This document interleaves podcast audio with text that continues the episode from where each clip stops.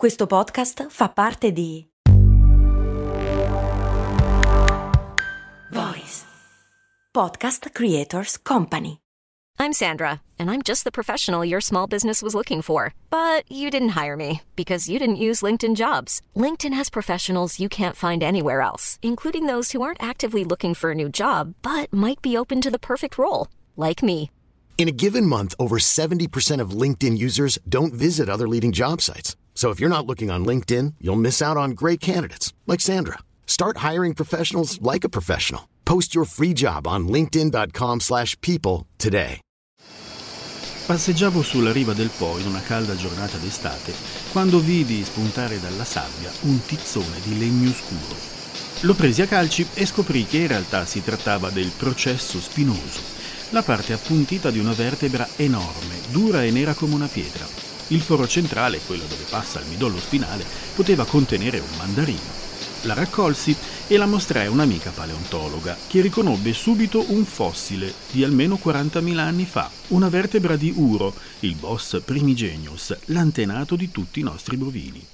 Io invece riconobbi in quella forma cilindrica un portamatite e da allora il vecchio osso fa questo mestiere sulla mia scrivania. Questa è Discoscienza e io sono Andrea Bellati. Cerco le notizie più curiose e interessanti sulle principali riviste scientifiche del mondo e poi le faccio girare qui, sul piatto, ogni settimana.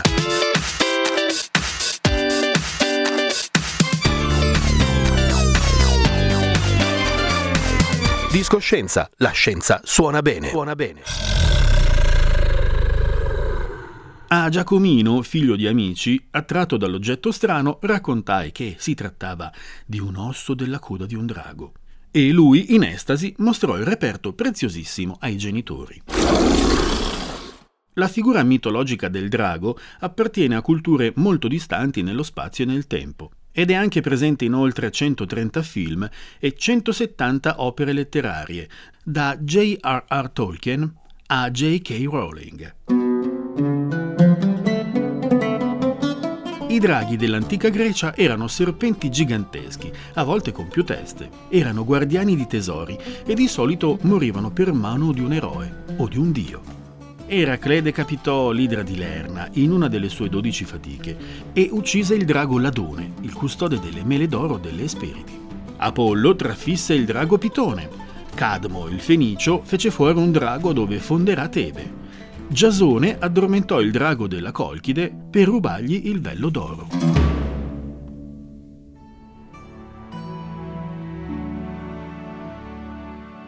In Oriente il drago è una creatura saggia e bonaria, simbolo del bene e della prosperità. In Occidente invece è un demonio tentatore, carceriere di principesse e di vergini ed è spesso vittima della spada dei cavalieri, come il drago di San Giorgio o quello di Sigfrido.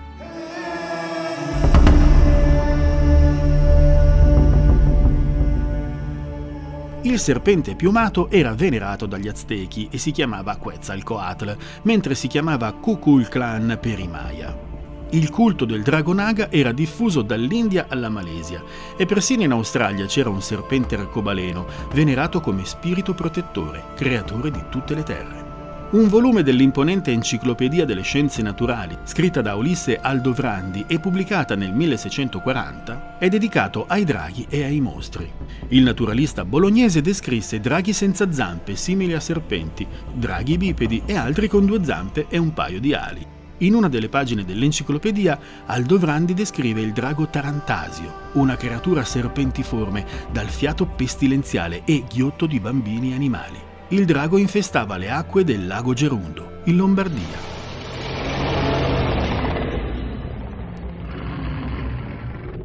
Questo lago, bonificato in epoca medievale, era una vasta zona acquitrinosa, compresa tra i fiumi Adda e Serio, quindi tra le attuali province di Lodi, Milano, Bergamo e Cremona, proprio nell'area dove l'Agip trovò i giacimenti di gas metano nel 1944 il gas metano, il fiato pestilenziale del drago. Un caso? Beh no, in questo caso proprio no. Il metano ci dà una mano.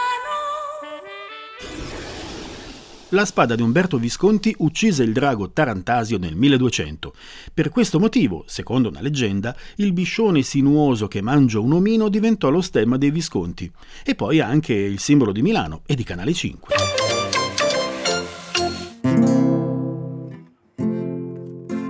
Milano ricorda i suoi draghi anche sulla facciata del Duomo. Una piccola scultura posta alla destra del portone centrale riproduce un drago con le zampe palmate che, secondo la tradizione popolare, è proprio il drago Tarantasio. I resti di questo drago sono conservati nella parrocchia della chiesa di San Bassiano a Pizzighettone, in provincia di Cremona. Si tratta in realtà di una costola di balena, ricordo di quando al posto della pianura padana c'era un mare tropicale e sul fondale di quegli antichi mari si formò il gas estratto dall'Agip. Sembra che il drago Tarantasio, a proposito di Agip, ispirò lo scultore Luigi Broggini che nel 1952 disegnò il cane a sei zampe che sputa il fuoco, simbolo di Agip e di Eni. Una seconda fonte di ispirazione per Broggini fu probabilmente il Leonto Centauro, una figura mitologica assira con quattro zampe e due braccia, spesso rappresentato intento a mangiare il sole, quindi con il fuoco in bocca, proprio come il cane simbolo della compagnia petrolifera italiana. Molte chiese conservano le ossa lunghe di mammut o di balene, scoperte per caso nel passato e interpretate come spoglie di draghi o di giganti. Ce ne sono nel santuario di Sombreno, a Bergamo, nella chiesa di San Giorgio, ad Almenno San Salvatore, sempre a Bergamo, nel Duomo di San Leucio, ad Atessa, in Abruzzo. C'è una costola enorme appesa sotto l'arco della costa, a Verona. Sono i resti di una fauna estinta, leoni, rinoceronti, elefanti, iene e ippopotami che un tempo razzolavano dalle nostre parti. Uno studio del Museo di Paleontologia della Sapienza, Università di Roma, e appena pubblicato su PLOS ONE, ha datato un cranio di ippopotamo trovato 70 anni fa, appena fuori Roma, e che risale a 500.000 anni fa. È il più antico fossile di ippopotamo scoperto in Europa. Il monastero di Witten, nel Tirolo austriaco, conserva la spada di un pesce spada, considerata la lingua di un drago ucciso nei pressi di Innsbruck. Secondo la leggenda, dalla carcassa del drago sgorgò un sangue denso e scuro che impregnò il terreno e le rocce e chi si spalmava con questo sangue diventava invincibile. Anche nei boschi sopra Tramutola, un piccolo comune della Basilicata, si può trovare lo stesso tipo di sangue. Si tratta di affioramenti naturali di petrolio, un fossile liquido dall'odore inconfondibile, un tempo utilizzato come medicamento per la pelle e oggi manifestazione spontanea dei giacimenti di greggio e di gas, oggetto delle attività estrattive del cane a sei zampe. Il sangue di drago non è l'unico fossile utilizzato in farmacia. Le ossa di drago hanno fatto la fortuna degli speziali cinesi, che le prescrivevano intere o polverizzate, come rimedio per moltissime malattie. Le farmacie tradizionali cinesi erano talmente ricche di fossili da risultare preziose anche per i paleontologi, che vi hanno trovato reperti anche molto rari. Le glossopetre erano lingue di serpente pietrificate, già descritte da Plinio il Vecchio nelle Naturalis Historia e impiegate come medicine fino al Medioevo. Si tratta di pietre triangolari dal bordo tagliente. Si credeva che aiutassero la dentizione dei bambini, che potenziassero la memoria e che fossero un antidoto per molti veleni. Ma nel Seicento il naturalista napoletano Fabio Colonna e il danese Nils Stensen capirono che in realtà si trattava di denti fossili di squalo. Ma perché i draghi sono presenti ovunque e in ogni cultura? Se sono improbabili gli scambi tra culture lontane nello spazio e nel tempo, dobbiamo ammettere due cose. O il drago è parte di un mito talmente antico da essere comparso centinaia di migliaia di anni fa, cioè prima che le grandi migrazioni sparpagliassero persone in tutto il mondo, oppure che culture diverse abbiano fatto un'esperienza simile e che l'hanno interpretata nella stessa maniera. Gente che non conosceva i grandi animali istinti come i mammut o i dinosauri, come poteva interpretare il ritrovamento di un osso gigantesco?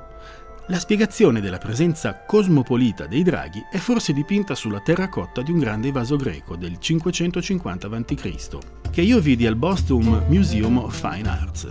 Sulla superficie del vaso, destinato a contenere il vino, la figura di Eracle scaglia frecce contro una specie di drago marino per salvare una ragazza.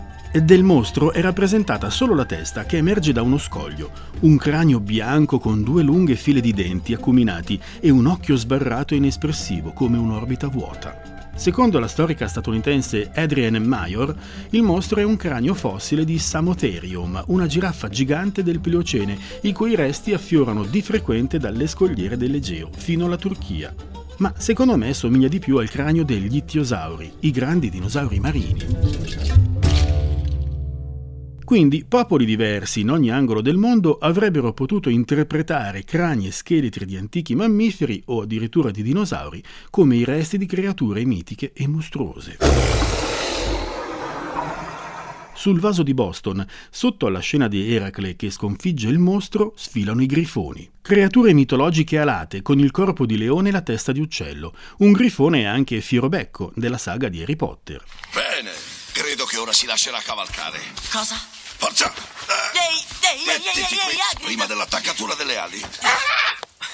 Non tirargli neanche una piuma perché non ti ringrazierà. Secondo Mayor, la figura del grifone fu ispirata dai ritrovamenti fossili di Protoceratops, un dinosauro erbivoro grande più o meno come un San Bernardo, munito di un collare difensivo e di un becco simile a quello dei pappagalli. Il Protoceratops visse nell'attuale Mongolia, dove aveva lasciato, oltre agli scheletri, anche nidi interi pieni di uova fossili. Il legame tra il piccolo dinosauro e il grifone sembra evidente, sono davvero molto simili. Quel che è meno chiaro è se sia nato prima l'uovo di Protoceratops o il grifone, cioè il fossile ispira il mito oppure il fossile offre la prova dell'esistenza di esseri mitologici già presenti nella cultura. La divinità libanese e poi romana Giove Ammone aveva corna d'ariete a forma di spirale, molto simili alle conchiglie fossili delle Ammoniti, che non a caso si chiamano così. In altri casi la questione è più complessa e probabilmente la domanda non avrà mai una risposta definitiva. Chi ebbe una risposta triste e definitiva fu Giacomino, il figlio dei miei amici. Stavo scherzando, dissi un po' più tardi, sapendo che lo avrei deluso. Quello è solo l'osso di una vecchia mucca estinta.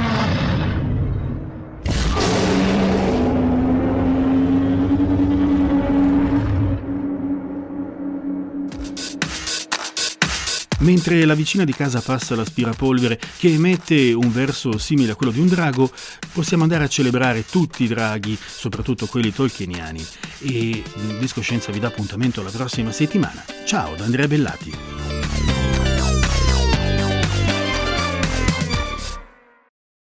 Vacanze in Sicilia o in Sardegna? Con i traghetti GNV porti tutto quello che vuoi, ti rilassi fino a destinazione e se prenoti entro il 14 maggio, posto ponti a partire da 33 euro. Non c'è modo migliore per andare in vacanza. Scopri i dettagli su gnv.it. Offerta valida sulle linee Napoli-Palermo e Genova-Olbia, 10.000 posti disponibili.